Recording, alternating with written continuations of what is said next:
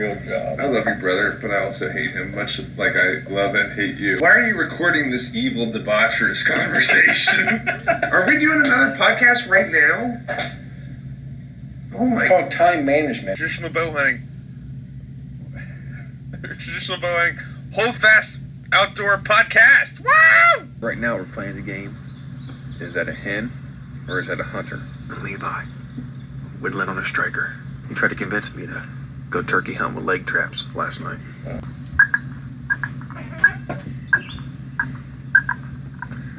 That's the new tree frog crawl. It's not tree frog season. So how'd the is it a bird or a hunter workout? Hold Fast Podcast with Donnie Russell and Levi Brown. Oh, so another week, Who knows what we're going to talk about now? right? Another week. There's been like four or five weeks. I know. the podcast. It has. It's been a while. been busy. Going to bachelor parties in Lake Erie. First rule about Fight Club. Don't talk about Fight Club. it was a good time. Oh yeah. A real good time. Caught a lot. Caught a lot of fish. Actually, we did the best that day out of everybody else, didn't we? No, I only caught. No, no, no. I'm talking about the other boats. Oh yeah, I did the boats. Yeah, Yeah, we paid a charter. yeah. Well, I mean, that was. I mean, it was a really good time. I've never been on a charter before, so that, I mean, we had a blast. Trolling for walleye outside of Sandusky. Mm-hmm. That was that was a good time. Uh, I caught, I believe, four perch, or not perch. Sorry, walleye, one perch, and a sheephead. So I caught three walleye. the one I had to throw back. It was too small. I caught a couple of those, those real small ones. It was my party. Are you gonna cry?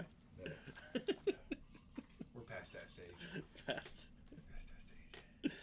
Oh shoot. So But that was a good time. oh yeah. It was fun. Yeah, we got a we had a good group of people. I mean, eight of us all together.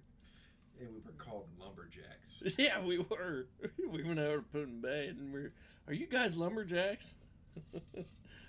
we sure are. Not a single one of us was wearing plaid that day. Just because we were wearing all, we were pretty much all wearing boots. That was about it. And beards. Yeah, we all have beards. I don't know more. No. Turn it down. Yeah, I see that. Lindsay kind of has been trying to decide should I have my beard long or should I have it trimmed the way it was when I was clean cut when we met. And she finally broke down and told me, I, I want you to trim it. So I go in the bathroom the other night, she's laying in bed. I trim my beard down. Walk in the bedroom, and she laughs hysterically at me. so hard she cries. And this goes on for about 20 minutes. At first, it was kind of funny. I was laughing too. Yeah. Then it really hurt my fucking feelings. like, I reached up and turned the damn light out and said, find it, and turned my back to her. Like, man. so much for doing it for her. Yeah, right. Oh, so first thing we got on the agenda is calls what we use and how and why. Can't just. I know you can't just read on there, but I was trying to read what you had. No, wrote. we're going to just be all over the place today Yeah. because, well, as normal, I'm half drunk. And, I just started. yeah. no, I just talked to myself. I just had one drink. I've been on a rum and coke kick here lately. The Kraken. It's early season hunting, man. Uh, Ohio's archery season comes in next weekend. Yes. Thank God. So excited. I mean, we've been doing so. We did early goose season this Yeah. year yeah, with bows, that was. with archery equipment. yeah, and, we haven't talked about that. uh, didn't even get a shot at one. No. That shit's hard. I've never waterfowl hunted before, Yeah, Ever. me either. Me either. Whatsoever. and it's like early goose season. I guess you just got to know where the goose are because you're hunting native goose. Mm-hmm. And one of the places we went had a goose on it, but it, we couldn't get them to swim close or anything. Yeah, the closest I actually didn't have my bow that day because I had to have it fixed. me and Donnie fixed my bow for me, and we went out to that pond, and I shot at that one with my 12 gauge. I Like- peppered it, but it didn't. Oh, it was like 60 yards away. Oh yeah, I mean, you saw the goose, you saw the shot hit all around it, and that blank space of a goose outline in the water behind like a freaking cartoon. yeah. And it just took off. Like Yeah. nothing happened. Didn't faze it. I shot it three times. And it didn't do anything. Using the wrong away. load. That's what she said. Yeah. um, but yeah, uh, squirrel hunting. We did some squirrel hunting with the archery equipment. Mhm. Well, I did it with archery equipment. Yeah. Levi was there with a 12 gauge. mm, because my bow was messed And up. I'm gonna defend the shit out of myself right now. I shot four arrows at one squirrel, That was all over the place. but it hel- it was on one side of the tree, and then would run to the other. And when Levi would move, it'd come back to my side. Yeah. But mean- uh, I, I mean, for as close as you were getting, for as far as you were shooting, I, I was, it was 30 yards. I was shooting flu-flus, and it was up in the tree. through through a triangle that was only Yeah. about six inches. I had a six inch triangle where I could see that was about ten yards in front of me, where I could see the squirrel. And man, I was missing it by in like an inch high or low every time because it moved back over with me the same spot. And I'm just looking and letting go, and there my arrows just hitting the fucking tree and falling down Yeah. like an inch. Oh, and then finally Levi took it out with shotgun. Well, I shot it, not the son of a gun. It jumped down out of the tree, or it fell out of the tree, and then it ran off. We couldn't find it. Yeah, that's one we couldn't find. Yeah. That little gray one I got to. Yeah, you did get that gray one. I saw one where sitting there on a log and half-assed bullshitting while we're squirrel hunting because they're dumb little critters. And uh, we walk under a tree and we can't see it. We can't see it. We can't see it. So Levi decides to take a pop shot of where we think it is. Oh no, I'm not talking about that one. I was talking Oh. about a different one. Well, it worked and it ran and he shot it. No, I didn't shoot that one. I, I shot at that one that was up in the tree where I thought it was, and it ran onto the other trees. and We lost it, Oh, okay. and then we found a. Uh, seen that other one. But yeah, we've been killing some doves this year. I have. Yeah, I was gonna say you have. I haven't been out. I well no, my buddy Lee's been killing them because I've had the bow every time because I'm going to shoot a dove with a bow. Never done it before. they're they're quick little bastards, man. And I'm not finding them while they're like loafing, perched in a tree. These things are just flying all around, and I'm I'm not even going to attempt to shoot them. Tim Wells makes it looks easy. Look makes it look easy. Oh yeah. Well, Tim Wells. I mean, let me go to. I want to go to Argentina. Mm-hmm. Uh, because I mean, where we're dove hunting, it's just sporadic. You know, the doves are come, they're there, they're, they're not, Yeah. and it, it's kind of hard unless you have a shotgun. Oh shit, there's a dove, bang. Yeah. But when you know Tim Wells knows, it's an outfitter. He goes, I believe. I mean, it's it's the migratory tend to fly away, Mm-hmm.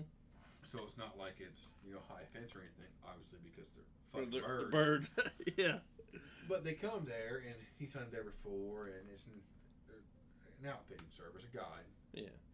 And there's going to be ducks there. He's going to get multiple shots. Doves. This is our first year. Doves, ducks, whatever. I've seen. I haven't seen him shoot doves. I've seen him shoot ducks. I've seen him do. Du- well, I've seen him do both actually. I haven't seen the dove yet. I'll have to look it up. Because Tim Wells is badass. Yeah. I mean, he's he's been one of my biggest inspirations with archery. He got me through a tour in Iraq, watching his first Relentless Pursuit DVD. Oh, that would have been awesome. But uh, I wish I'd known him then. Yeah, I mean, I wish I had a place to go where I knew the ducks were coming in, or if I, I just knew how to waterfowl hunt better. Mm-hmm. Oh you know, yeah. where I would see more. 'Cause we saw plenty of ducks. Yeah. We just Just didn't know no what they were. Yeah, Yeah. I'm horrible at it. Horrible at identifying flying ducks. Hell, even if it's sitting still, I probably can't tell you what it is. if it has a green head, I know it's a mallard. Yeah, if it has a funny looking thing on its head, it's a wood duck. I mean, I know your pintails, your redheads, your mallards, your black ducks, your American widgeons. I can, I, but in flight is a different story. Yeah, it's a whole. green winged teal, blue winged teal. It's freaking obvious. Yeah. If they're sitting still. Yeah. Yeah. I'm looking at the bottom side of a bird when it's flying over you. Yeah. Uh, but yeah, so for the past five or six weeks, we've just been squirrel hunting and dove hunting when we can, Goose hunting. Goose, and then the Lake Erie tricks. My wedding is getting very, very close. Yes, it is. my bachelor party we went up there for. So yeah, no strip clubs, none of that Nope. nonsense. Just amazing amounts of alcohol and walleye fishing. Yeah, it was a good time. In Put-in-Bay. I felt like an alcoholic though, man. I was like the only one on the boat drinking beer. No, you weren't. I had some. I cracked one at like eight o'clock in the morning. It's like it's my bachelor party. Woo! And I just kept drinking. Yeah. And I look around. There's like you drank one here and there. Mm-hmm. Uncle Tom drank one or two. But like, man, nobody else is drinking. It was really hot. I feel horrible for myself right now. No, I wouldn't. Dude. I know it was hot. Yeah. You wore a hat. I didn't. Yeah. I have sunburned so bad, my forehead was bleeding. I believe it. It, It you're you were so red. Oh my god, it was horrible. 70 degrees outside. Who thinks to wear sunblock? right. Oh, except for uh, Ryan. oh, I had sunblock. I put some Yeah. on. The You didn't next offer. day. Yeah, you didn't offer it to anybody else. Oh shit. Sorry. Hit my shotgun. I got a double barrel taken apart on my desk and I just knocked it around. All right, so we're, we want to talk about the early season deer hunting, man. Because, I mean, September 29th, I'm in the woods. I, I Opening day is opening day. I don't miss opening day for squirrel. I don't miss opening day of hunting. Yeah. I live to hunt. I live to hunt with a stick bow. I mean, I, I love it. It's it's not a sport. It's not even a lifestyle. It's who the fuck I am. Yeah. I mean, my life is archery. Traditional archery is what my life is formed around. Uh, it definitely is I- for you. Yes. I, I, it's a passion. I mean, it, I, I, can't I can't help it. I don't know what it is. I, I love it. But I want to kind of go over how I hunt that first day, and kind of like the things I do. I'm not this amazing, you know, Mr. Drury killing you know 200 inch deer every year in multiple states. Yeah. That's not what I am. I'm, I'm your normal guy. I have a normal job. I have a normal wife that won't let me do that stuff. I, I, I can't raise deer on my farm like that or go to these places that. Exactly. Yeah. So, how I hunt and the success I've had based on the tools at my disposal. Mm-hmm. Because it's not so much like you see these guys in the outdoors, like the Drury's. It's not about them going and paying this big money to kill this big deer. Anybody can kill a 200 inch buck if you had the money. Mm-hmm. But like the Drury's, they, you know, some, most people, a lot of people these days, because it's getting frowned upon that farm hunting, they're not paying the big money for these deer. They're growing these deer on their own farms. They're proper deer management to get the mature bucks and to get the size they need with the mineral supplements and Yeah. that sort. Yeah. I just don't have the time to do that. I No. I hunt mainly public land. So I So one, you know, can't really do that on public land Yeah. either. I mean, you No. can't go out there and till up an area and plant Oh, what you want to want. It's illegal. Yeah. exactly. I mean, the best you can do is find a wild apple tree, a crab apple tree, something like that. Yeah. But, you know, CRP field. Yeah. But just we, I don't have the opportunity to grow deer like that on my private property. Yeah. So the, the what I'm getting at is what works for me.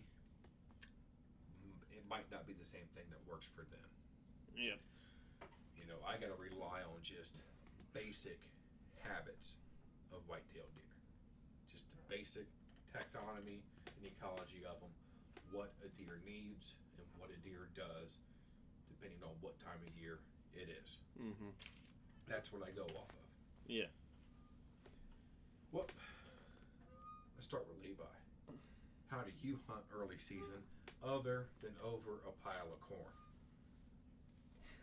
There's about. I mean, I don't really do much scouting and stuff because with my job during the summertime, I work crazy hours. I mean, I've told you the the hours I've been working and stuff like that. Especially this year, I've been working, 80 hour weeks, and it's just been mad. So, and I'm I don't really do a lot of scouting because where I hunt is mostly private land. It's my grandfather's land down Perry County, down Perry, Tucky, and mostly it is just a corn pile. Going out and hunting when I get the chance to, when I'm not working, and, because that's the only chance. I mean, I'll set up a trail camera. I'll set it up, you know, for a couple weeks in one spot, and then I'll go to. I'll probably pull it down, seeing you know what kind of deer are coming through there maybe set up at another spot, see what deer are coming through there. Set up, you know, my trail camera because I don't have multiple trail cameras where I can just set, you know, multiple trail cameras up. And so I'll see what deer where I'm getting the most action at, and mm, possibly hunt all three areas, if not just that one. Well, this year Levi is hunting a lot more public land. I am. Uh, I ordered a bunch of cameras that have all came in, Nice. and I'm not trying to piggyback on other people because I think their ideas and their original ideas they have are just amazing. And I watch them, like the Born and Raised guys. They did the 50 Days of Freedom, and they're doing the 2.0 this year. Yeah. If you guys haven't watched Born and Raised Outdoors on the YouTube channel, go watch that. They did a series last year of the 50 Days of Freedom where they hunted for 50 days straight, five states for elk. Oh, wow. It's amazing. These guys are they're awesome dudes. I'd never met them personally. Well, uh, Trevor and the guys that you see, I haven't met. Uh, Ty Stubblefield. Yeah, we you met, met him. Ty. Yeah.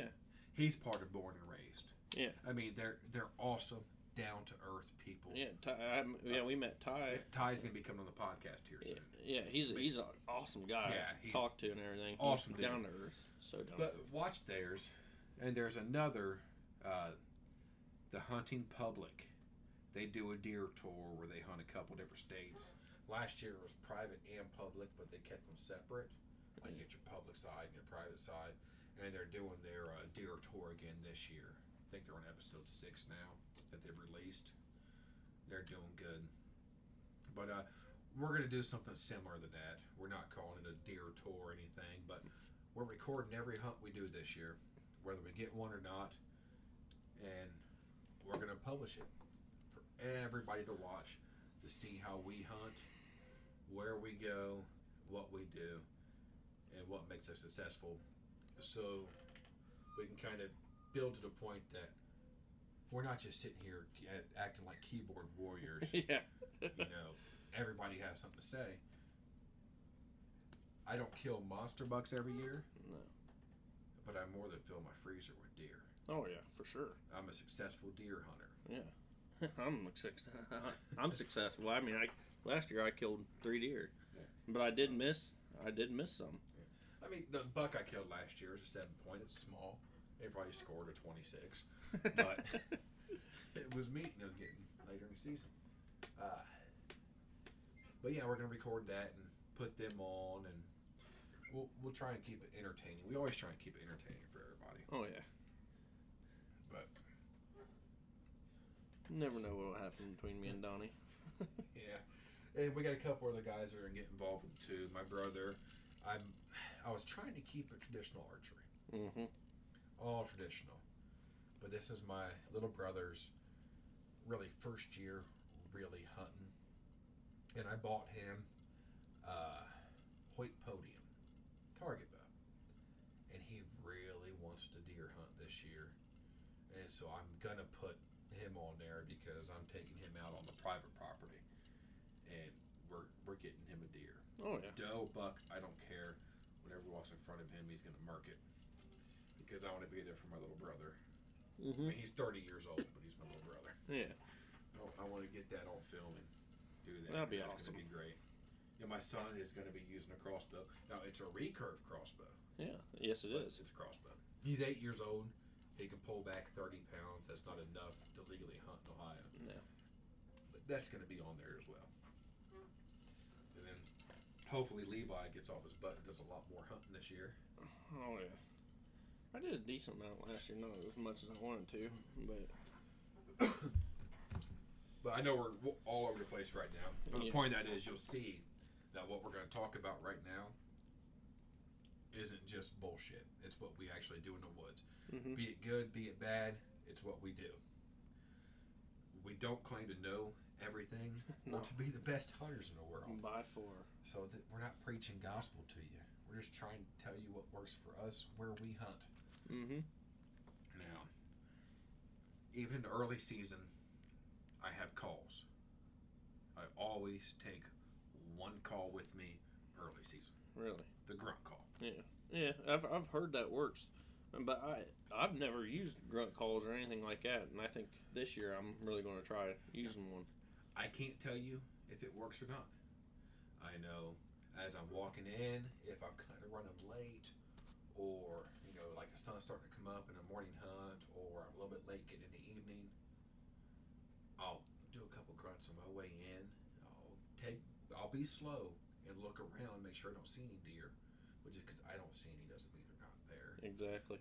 I'll let off a, a couple, you know, small grunts here and there, to where if they do hear something, maybe they won't look my way. Yeah. Maybe they will. Who knows? Yeah. But it, I haven't blown out too many deer walking into my stand late. But Now, uh, do you use a mouth grunt or do you use just a little can? a mouth grunt. Okay. I use a during post rut, rut, and pre rut. I use a estrus bleat can. Yeah. I'll use that. And I, I those work amazing. Yeah. So for me, in Well, my I guess it ain't in really. my circumstances, they worked crazy. Yeah. Now I don't I don't typically hunt the afternoons, like between I'd say eleven and three. Early season, not up until you know Well, I mean, third week of October. yeah, because it's still real hot. I mean, deer deer aren't doing a lot of moving in those times. But uh, I've been seeing a lot of deer moving this year, though. Yeah. Like I went up to the club to do some work. I was uh, helping fix a snowplow that mounts to the four wheeler out there, and I left. It was like one o'clock. As I went down the field, right before the cornfield. Yeah. It was across the road. Like the, you got the, the road that goes down to the archery. You guys have no clue what I'm talking about, but Levi does. Yeah. You got a cornfield on the right, a road, grass field on the left. Mm-hmm. There was five does standing in the middle of the grass, Midday. just walking around. Huh. Midday. It was like 90 degrees, man. Dang. So I think I might, if I don't see any deer in the morning, I might try and for, force myself to hang around a little bit. mm-hmm. Because I'm set up where I got where my spot is right now is I'm right in between the excuse me, like the halfway point of the feeding and bedding area. Well, that works. So- That's good. I'm like smack dab in the middle. I got a bunch of videos still to post up on YouTube of my setup this year and a bunch from the fishing trip too. Yeah. It's just I with work and everything, it's been crazy. Mm-hmm. Now, is there are there any calls that you just don't go into woods without? Any calls I don't go in without? Yeah. I mean, I've never used calls. I mean, I've usually it's I'll go out and sit and let deer come in. It's on a corn pile, or I'll do a walk. I'll walk and see what I can see. I mean, I've actually walked while bow hunting Yeah. and seen deer and shot deer. Yeah. Before anybody starts getting all uppity and complaining about hunting over a corn pile, just because you don't believe in it and you don't think of it and you don't want to do it, remember this. Fred Bear shot deer over a corn pile. Mhm. A lot of people do it. There's no difference in my opinion, my my personal opinion. You can have your own. That's the greatest thing about this country. You have the right to your own opinion. Yep. There's no difference between hunting next to an apple tree or sitting up on the edge of a cornfield or off alfalfa field. You know that's a food source them deer come to on a regular basis. In the area we live, there's not a lot of agriculture. No, there's not. Definitely not where I'm at. There's definitely a lot more oak trees than there are agriculture. So you can't pinpoint them like that. So we will throw out corn, whether it's to hunt over, Mm-hmm. or like I do, I throw out corn. I've hunted over it, but anymore I throw out corn. I put a camera up, and I see what deer in the area. Mm-hmm. And when the corn's gone, it's gone. Them deer were coming through there to find that pile of corn. They're going to come through that same general area when Mhm. I hunt. But I am not above hunting over a pile of corn. No, not by far. To be honest, if you're hungry, you shouldn't either. Mm-hmm. Uh, now, what do you take with you? Not not talking about calls. Yeah. But what do you just carry into the woods with you when it's warm? when it's warm. I mean, usually I just have a backpack, and that's for generally anything that you know. If it's too warm out, all I have to take clothes off. I don't want to just have to hang them somewhere and then, then they end up falling or something like that, or I leave them. I put stuff in my backpack. You know, I'll have a variety of knives I'll take with me for you know gutting a deer or something, just in case you know something doesn't work or a dull knife or whatever. I'll have an extra knife or something with me. Uh, I'll take. I'll I have my scents and stuff like that. My doe estrus or uh, buck urine. I'll take with me, and I'll also have uh, my cover scent. So I use the earth cover scent, like the dirt smell. I take with me. I just it's one of them waffle things you take put on your hat or whatever. Okay. As a member of this podcast and now being like 50 50 with me in this, you are no longer allowed to use that. What's that? Because a guy I met at the Fish Expo a couple years ago has his own scent line. It's local to Ohio. It's out of Greenfield or Greenfield. Yeah. Brad Calhoun. Hunt Lab Technologies. A hundred percent guaranteed, or your money back. Really? I've had deer ten yards from me Mm-hmm. with the wind in their face and have not smelled me. Nice. Or at least didn't let me know, didn't take off. Yeah. This stuff works. He has spray, he has soap, he has uh, washing powder, Yeah. everything. Yeah. Yeah. Cool. it's good. Like any, nobody else has a hundred percent. Nobody else I've ever heard of has a hundred percent guaranteed or your money back, No, I haven't. and he of does. Wow. Okay. Yeah, I'll have to look more into that.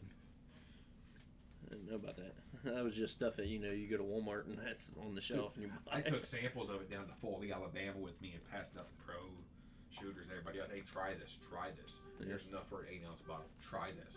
Yeah. Trying to get his build up because I used it. I know it works. Mm-hmm. And just trying to help dude out. Mm-hmm. I'll definitely have to give that a try. But I mean, other than that, I mean, I'm not really taking, besides my bow and arrows. I mean, not a whole lot of extra stuff. Last year I started. Last year was the first year I ever owned a rangefinder. Oh, that. Sorry, I forgot about that too. I, I carry a rangefinder with me too. See, I started shooting a compound for ASA Mm-hmm. two years ago. And the first year I shot it, I just shot indoors. It was only out 30 yards, so I didn't need a rangefinder. Then I started shooting ASAs. I was like, man, I need to get a rangefinder because these go out to 50 yards. Mm-hmm. know? So I bought a rangefinder and I started taking it in the woods with me last year. And it really shooting instinctive. Like I would range different areas before I like I wouldn't put on a deer No. and range of deer deers that came in. Mm-mm. Like, ah, that tree's about 30 yards in front of me. And I'd range it. And I don't know if that helped with when I made the shot or not, Mhm. because I, you know, I just knew where the deer was. Because I've never done that before. I've always just been able to look at the deer or look at whatever I want to shoot, do my shot cycle, and make an okay shot. Just shooting instinctive. Mm-hmm. But I mean, this year I think it honestly knowing the yardage, still instinctively shooting. I think knowing the yardage that deer was at helped me shoot better instinctive. Yeah, I mean, it, it's going to because if if you try to guess that, I mean, it's there's a possibility of I mean you guessing wrong and missing a deer, and you don't want to, or injuring Well, a when you deer. shoot instinctively, you're not, oh, that's 20 yards. You know, put it here, just look, pull back, let go. Mm-hmm. But your brain computes it, and your brain figures that out. I think, honestly, I gave my brain a little, you know, the answers to the quiz early. Yeah, yeah. I knew where that trail was walking. I knew that buck was 25 yards. Mm-hmm. And even though I don't have a 25 yard pin, I didn't do a 25 yard walk, I don't have a 25 yard fixed crawl on my hunting bow. I pulled back, I looked at where I wanted to shoot, I let go, and I hit both lungs and the heart. And I mean, I hit right where I wanted to. Mm-hmm. I think even instinctively, knowing the ranges around my setup, my stand, my blind, whatever, I think it helped me. Oh yeah. I mean, that's what I do when I go out. I'll find something right close to ten yards. I mean, I can judge ten yards, twenty yards, thirty yards. I can judge that, like you were saying. I can look at it and say, all right, that's about you know twenty yards, you know twenty five yards. I can guess it, but I don't. I want to be all right. Yeah, all right. So that is twenty yards. That is twenty five. That is thirty. And that's what I'll do. I'll get out there with my rangefinder and I'll pick different spots where I know the deer are coming in, where they'll walk to or whatever. And I'll say, all right, that's 20 yards. So last year, deer came in at 18 yards. All right, so I already know that when that deer walks in to that path right there, I'm at 18 yards. I'll hold 20, hold a little, just I mean, a fuzz low, if that, and let let an arrow fly. And that's how I got one of my deer last year. Now, this is like my key phrase for this podcast. And like I've stated, I've had this thought laying in bed at nighttime, like, man, I really use that too much, or that, that's really freaking corny. I shouldn't say that, but you know what? A deer does what a deer wants to do. Mm-hmm. Plain and simple. And the biggest tip for success is the longer you're in the woods, the more your chances of success are Oh yeah. if you only sit there for an hour or two hours, bored, nothing's exciting on Facebook, or just want to do something else, talk yourself out of it, and leave, your success is going to drop dramatically. Even if it's a little warmer, stay just a little bit longer. Go away just a little bit earlier. I understand there's time limits and this and that. People have real lives. Mhm. But the longer you're in the woods, the better your chances Oh, are going to yeah. get. I mean, I love being in the woods when I'm out in the woods. I mean, regardless if, like you said, Facebook's got anything going on, whatever, I'll sit there no matter what. I don't get bored. I, I just love being in the woods. I mean, I just love that environment, that peace, that quiet, and just sitting there enjoying all the even even if it's just squirrels running around, you know, watching them or chipmunks running around. Well, like we talked about before. It was one o'clock in the afternoon, and there were five deer. There Mm-hmm. were does. Um, one might have been a spike. I can't confirm that 100%, but a spike's been seen going through there. They were going to the creek. I mean, that grass is right there. There's a creek that runs through it. They were getting water. It was 90 degrees. It was hot. Now, the closest area that was even decent worth of bedding was over 400 yards from where they were. So in the middle of the day, they got up and traveled 400 yards to the closest freshwater source they could get. So any day, any Mhm. time, you can get deer. Oh yeah, yeah. Well, that is for sure. So when you're in the woods, same question you asked me. Like I take my backpack. Mhm. I always have a pack. But I mean, I'm, I'm I'm like a little kid. If you ask my fiance, I call her my wife. She's my fiance still for a couple more weeks. She's got to check my pockets like crazy when she does laundry. Yeah. I mean, you'll you'll be amazed at the stuff I can put in my pockets. but I always put them in a pack when I go hunting, and I always take my grunt call. I always, as starting last year, take my rangefinder. I always use uh, doe urine, not estrus, urine. It relaxes them, and it makes them uh, the area with a bedding area, so it comforts them and doesn't make them as fidgety. And it also, you can spray it on your own clothes, and it won't make a buck attack you. It's gotta be a cover scent. Yeah, I, I that was something else I forgot too. Is I use red fox urine too. Before I get into the woods, I'll spray that on the bottom of my boots. You know, kind of help with cover. Some, you know. Now, have you ever tried Evercalm? It's another Ohio product. It's taken and it's made in sticks like deodorant, Mhm. It's made from the bedding of farm-raised white-tailed deer. Hmm. And it, I'm going to try it this year. I have not used it yet. My buddy Lee, he used to be into the motocross, and his brother-in-law is real big in motocross. Well, the owner of Evercalm, his daughter's married to a motocross guy from here in Ohio. And it's an Ohio farm, Yeah. and uh, they know him. Hmm And Lee told me, he's like, dude, it's not because of it's, it, it works. hmm He's like, I use it. He's like, I've had deer walk up to my blind and bend down in front of me with their, like, up against my blind. That's crazy. So I'm going to try it this year to help calm them down, especially since I'm doing the whole plaid and blue jeans thing. hmm I'm going to make it as hard as I can. Yeah. But, dude, binoculars. yeah. binoculars. I don't. I've been in the woods too many times. I, I, I can't see that far. I need my binoculars. I need my binoculars. I see something, man. What is I that? really, I really can't tell what that is. It might be. It might not. Man, if I had my friggin' binoculars, I could tell you. hmm Always take my Vortex. I love Vortex binoculars. That's not a plug for them. I'm not sponsored by them. Nothing. But I always used had like shitty fold out dollar store binoculars. Hmm And when I started getting real big in 3D, everybody said, dude, look at these. Like, I had a big set of Bushnell, Yeah. like 50 power binders. I'm looking through them. And uh, he's like, dude, try these. I said, ooh, they're small. What the fuck? I bought Them. yeah. I mean, I just, they're great. And so, pretty much my pack, my call, my cover scent. And I always take my cover scent in with me. I don't leave it in the truck. Yeah. especially in early season. People, sweat. I'm fat. I sweat. I'm a fat boy. Yeah. I'm 6'3", 270 pounds. I sweat sitting still in air conditioning.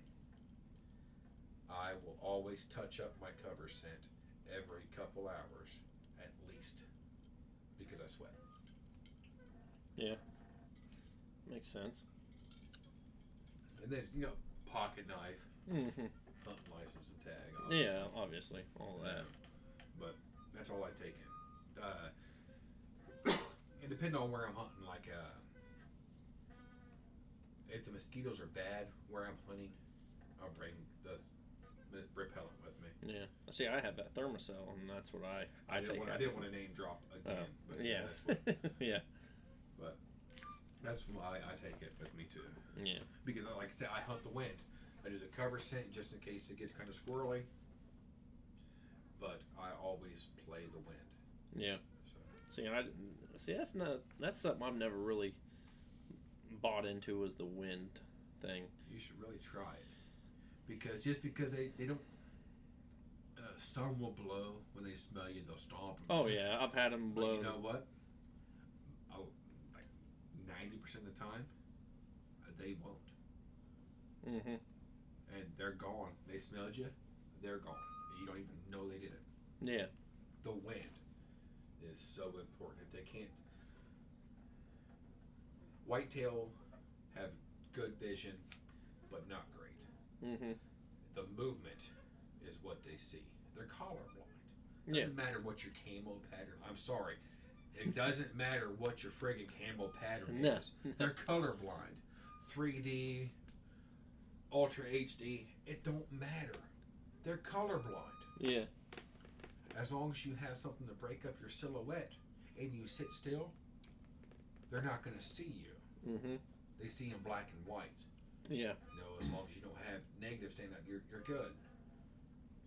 Their hearing is no better than that of a human. The only thing that gives them a leg up in hearing is their ears can move all the Like- way around. like- Yeah. They're telescopic ears. They can move all the way around. hmm So if they hear something that might not be normal, they'll pinpoint that exact direction and listen for it again.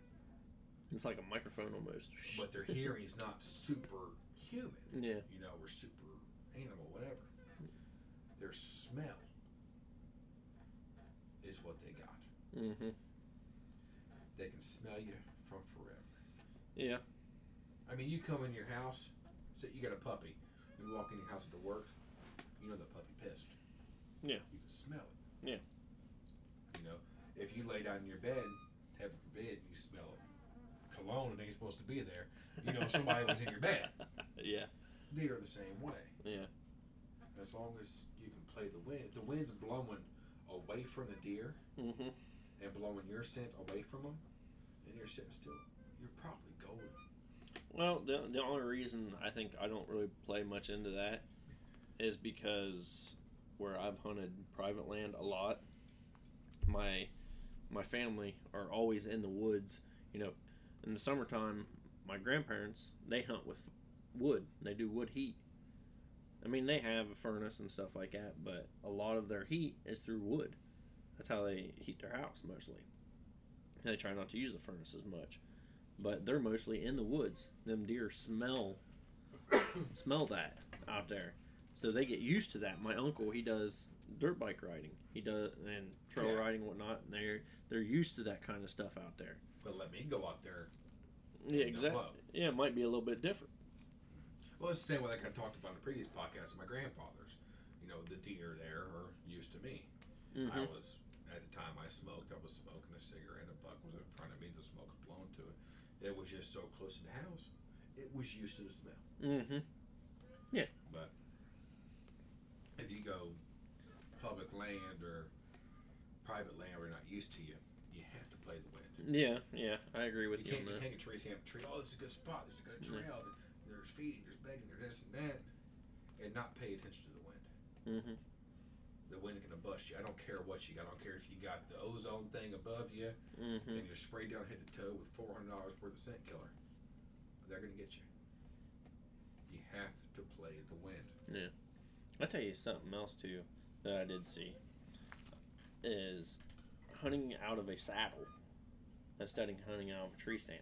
See, I have a saddle at the house for like you know for guys that do tree trimming and shit like that. Somebody was a lineman. Who? Me? No, I wasn't a lineman. I, I do tree trimming for uh, you know for friends and relatives and whatnot, and I have one for all that stuff. And I always, I mean, I never thought about it before. I actually seen a YouTube video of someone using one. Uh, well, that's a pretty good idea. I think I might give that a shot this year. Uh, it just seems like a good idea to me, at least. Who knows? I, I might get lucky. I mean, heck, a lot of the trees you you are around, you can't really hunt out of because there's so many limbs going up it. You can't really put a tree stand up it, not unless you have, you know, a static stand where you're not, you don't move it. That's just where it is. Uh, so, uh, a saddle, I don't think would be that bad of an idea. Well, see, I just looked into the saddle thing the other day. I saw a guy using it, and uh, he actually killed his first buck, or first deer, I'm sorry, with uh, traditional archery equipment out of a saddle. really? And uh, I watched, I went back to his page and I watched a couple of the other videos, and he used regular, like, strap on tree stand steps to use it. Man, I guess at a climbers in the garage from where I did tree service. I wonder if I could use those for it. That that's the only thing. You're not allowed to use stuff that stick into a tree. So tree spikes, I don't think you're allowed to use by law to climb a tree and on on public land. Okay. You're not allowed to. You're not allowed to penetrate the tree. But every climbing tree stand does. Yeah, I mean it roughs up the bark and stuff. Yeah. I mean, you know what I'm saying, though. Yeah, I know what you're saying. Yeah. I uh yeah, I, I mean, I'll have to look more into that, but I'm not 100 percent sure because I have tree spikes in a saddle. I'd rather hunt from the ground. Yeah. But I thought I thought it was neat too. I looked into the saddle thing. The only thing is, I don't know how long I'd want to hang there waiting on a deer. Well, the way this guy did it, he had like a another platform in there where he could put his feet on, and he laid back, and he was actually pretty comfortable. He could adjust his leader line. Mm-hmm. and all that. And he looked, he said he was comfortable. Mm-hmm. All right. What do you think is the best time to hunt in the early season? It Morning was- or evening? Uh,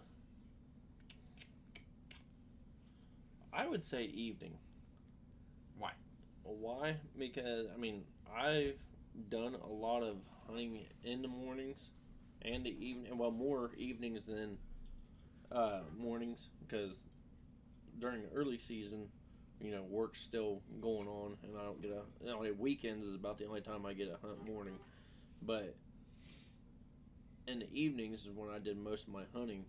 And it seems like all right, deer are starting to get up. It's starting to cool down. Deer are starting to get up start going around trying to find their food source, water, whatnot. And it just seems like mornings they're kind of dying down. They're just they may be making their way way back to like somewhere to bed down, you know, to try to stay cool, whatnot. They're not. I don't think they're really moving around as much. Yeah, well, see, I've But always that's gotten, just my opinion. I've always gotten more movement in the mornings. Get out there into an area that I've scouted and I know, Mhm. and I saw more deer in the morning Mhm. than I had the evening, including last year. Yeah. Monster buck I missed three times, same day, like same five minutes. Was in the morning. Mhm. The buck I killed was in the morning. Yeah. And uh, I mean that the buck I killed the buck in November, like the first week in November. So I mean it was, they're- were they were starting running back and forth and they were chasing it, but not real serious. The real Yeah. wasn't in. But I'd missed that buck two weeks before. Yeah. So it was mid October, and he was moving in the morning. Mhm. The evenings, I would only see one doe every other day that would walk by, kind of in range, kind of not. Yeah. Well, and then also, I mean, that plays a big role on where you're hunting at too. Yeah. I I honestly think they're the same. In the morning, they're coming back to their bedding. In the Mhm. evening, they're leaving their bedding and going Yeah. to water or food or whatever. Yeah. So I, my personal opinion is, it's the same. Yeah. You get the same chance. Yeah. I can see they're doing the same thing, just the complete opposite. opposite. Yep. you know so Yeah. i don't think honestly unless you know your property you know it's there that there's something some weird uh, what's the word Something weird going on, like weather changes and stuff like that. They well, might not be doing even that if there's so, if there's something that throws a fork in the equation that would make them do something different. Oh, in the evening as per you know then yeah well like maybe if if they four wheeler went running through their bedding area, you know or 20 minutes before 6 hmm you guys are probably not going to be coming through the same area because it just Yeah. ran through there and they're not used to that Yeah, or even Or a something. predator, or Yeah, you know, just something. something out of the out, But- out of the ordinary. Yeah. but yeah, for everything i saw personally you got just to get a chance hunting in the morning i love hunting mornings Mm-hmm. you get out there it's cool when you get out there when it gets too hot you know it's time to go in and take a nap Yeah. get some breakfast stop at waffle house on the way home or something Yeah. you know i like hunting mornings and i like hunting evenings Mm-hmm. So that's my view. Yeah. Now, in a optimal, optimal world, I would hunt different things in the mornings, in the evenings. In the evenings, I would hunt closer to the food source Mm-hmm. because they're going to be moving To their food source. to the food source. But there's a fine line. I don't want to be on top of the food source because early season, it could be dark before They get the bucks. The does, normally, what I've seen, the does will be out there before the bucks will. Mm-hmm. So if you're after a doe, sit over the fucking corn. You're gonna shoot one. Mm-hmm. a buck will take his time getting there. I like to set up about halfway between the food and the bedding. Mm-hmm. My odds of seeing them in daylight hours, shooting hours, or more.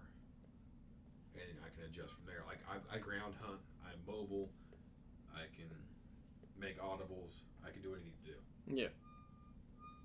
I can make adjustments from there, but about halfway I found is the sweet spot for the area I hunt. Yeah. Now in the morning, I sit closer to the bedding, almost right on top of the bedding, Yeah. because it's going to be daylight hours before they give up their food source or water source and start coming back. And I'm in there well before daylight, so I'm not blowing them out. I'm not coming across the same path as them, Mm-hmm. and I'm set up. I'm comfortable, and I'm waiting and aware. Yeah. and they're going to come through and pass me during daylight hours to their bedding. That's how I do it. Yeah. Sounds good. I know in the early season, bucks, if you're after a buck in the early season, It's a little bit di- more difficult. good luck. Yeah. I mean, good. And I'm not saying it's impossible. I'm not Hmm. saying it's even unlikely. It's very possible. It's very likely. I got a buck on trail cam right now, daylight hours, morning and evening, and he's a nice buck. Mm-hmm. He's not the greatest, but he's a nice buck. He's 130, 140 class. Oh yeah. He- he's a nice buck and he's old, mature. I mean, I'm going to have trouble opening day if I see him, not putting a friggin' arrow through him. But the later my the later in the year where I'm hunting, the more bucks I'm going to see. There's no agriculture really around where I am right now, yeah. but a couple miles away there is. Mm-hmm. and I got pictures of an assortment of bucks. I'm talking from over 200 inches down to button bucks every night in these fields. And I know once them beans and them corn, Go away. yeah, they're Hmm. coming for the acorns. Mm-hmm. They're coming for the hickories. They're coming for the beech, Yep. which means they're coming to me. Mm-hmm. So I'm going to see a lot more bucks, I'd say mid October, than what I'm seeing right now. Because they're going to go where the food source is, Oh yeah. especially that late in the year. They're building up, they're going to food in their belly, they're going to get ready for the rut. Then after the rut, they're going to get ready for the hard winter. Mm-hmm. Yeah, because So- this year, uh, speaking of hard winter, I think it's going to be a hard winter this year. We'll see. I'm Yeah. thinking it is, but. Is Jasmine here? I don't know. Look out the weather. We're waiting on Levi's wife to get here. My wife is has an appointment right now. It is pouring rain outside. Oh, good. We need it. Yeah. I hope Jasmine's smart enough to just walk in. Yeah. Yeah, She's she, she knows she's well. Yeah. But if you want to get a big buck, it's hard because you got to sacrifice taking that smaller buck that's coming out in daylight hours in the early season. Yeah. I told Levi, I'm praying, I'm praying a doe walks out so I can put an arrow in her Get that itch. before that buck comes out. Because that buck comes out, I, I, I'm not a trophy hunter. I, I don't hunt for the inches. I hunt to hunt. Hunt for the And meat. if that if that buck walks out, I'll shoot him. That's And right. then my buck tag's gone. Mm-hmm. And it's like, man, I know I'll be sitting there in mid October, early November, and I'll be seeing monster deer, and I can't shoot them. Mm-hmm. I gotta wait for a doe. So I'm hoping the doe comes out first. Well, I'm just. I would love to shoot a big buck with my recurve. I mean that that's one of my newest. I mean, it used to be you know shooting a big buck with my bow, you know my compound. Now since I'm recurve hunting, I mean it that just makes it. I mean it's harder now, and it just make it even more of a challenge, and make it even more of a, of a, a success for me. That's the way I look at it. I hear everybody talk about it's hard for a recurve hunter, or it's harder for recurve than it is for compound. Yeah, you got your compound guys, and and it's I get it's more common now for compound guys to be shooting out 40, 50, 60, 70 yards. or even further. I mean, yeah, I mean, last last deer I killed my compound was at 80 yards. mm, that's So that's why I decided to switch over. I mean, it was a doe. She was in the field. She was standing still. hmm And I say 80 yards. Me and my papaw, we stepped it off. We could have been, you know, five to 10 yards off here or there. I guessed where she was. I guessed personally. I guessed 75. I put my 80 pin high or low. I'm sorry. Hit shot hit. We stepped it off. That's what it was, and that's when I said I'm going traditional because this is taking bow hunting out of bow hunting. This is taking the up close and personal and the testing my skill and my abilities out of it. exactly. But there's still your compound people. Like my brother's one, he won't shoot at a deer over 30 yards. Great, this is his first year deer hunting. Yeah, um, which is But like his 20 yard pin, that, that bow shoots so fast. His, Mhm. air- his 20 and 30 yard pin are the same. Oh yeah, Yeah, I mean, there's no difference, which Yeah. I thought was amazing. I'm like, man, there, that can't be, that can't be. yeah. And we went over, went over, and over, went over his shot cycles, processes, you know, back tension, everything, and it, it's the same. He won't shoot more than 30 yards. It's no just where harder to shoot traditional gear No. than it is compound gear, as long as you're willing to put in the work. Yeah. It's if you practice with it, you know it. Yeah. If you know it, you get comfortable with it. Yep. And you can do it. I can comfortably take a 30 yard shot. I can hit a tennis ball swinging at 30 yards. Yeah. I'm comfortable with it. Oh yeah. I, I if a deer's running by at 30 yards, I doubt it. Yeah, I mean, I'm like you. I'm comfortable in shooting my recurve, but I mean, people that don't do recurve hunting and don't do that instinctive shooting, they have to have pins and a peep sight and a kisser and all that other stuff, a release. I mean, aren't used to all that stuff. So I mean, to them it would be a lot harder because they don't know any of that stuff. They don't know the techniques of shooting. I mean, you uh, with a compound. I mean, you have a little bit of give here and there. I mean, with a a uh, recurve, you don't have as much give. Yeah, but it's still, it's like I, uh, I mean, yeah, I talked about in the other podcast, I believe, I'm pretty sure. It, if you want to shoot traditional and you want to shoot traditional effectively and ah, what's the I- I'm losing my words here. If you want to shoot good and you want to shoot good quick, yeah, break it down Barney style. Use an aiming system. Use a gap. Use a fixed crawl. Yeah, oh, yeah, yeah, yeah. We were talking about this before. I can take you out to a range with a recurve, a longbow, whatever, and we can find your point on. We can find your gap. We can find your fixed crawl, and within two weeks, you can be shooting bullets. I mean, you can be shooting in there Yeah, at all the distances. To where all you need to do at that point is bring a rangefinder with you, boom, and you know how far above, how far below to aim. mm-hmm. So I mean, it's It, I mean, it it isn't hard to learn. I mean, if you're if you have your mindset on it, it, it isn't hard to learn. It isn't at all. it's easier to learn to shoot it and to learn to shoot it effectively. It's easier to do than to take the leap to do it. So I mean,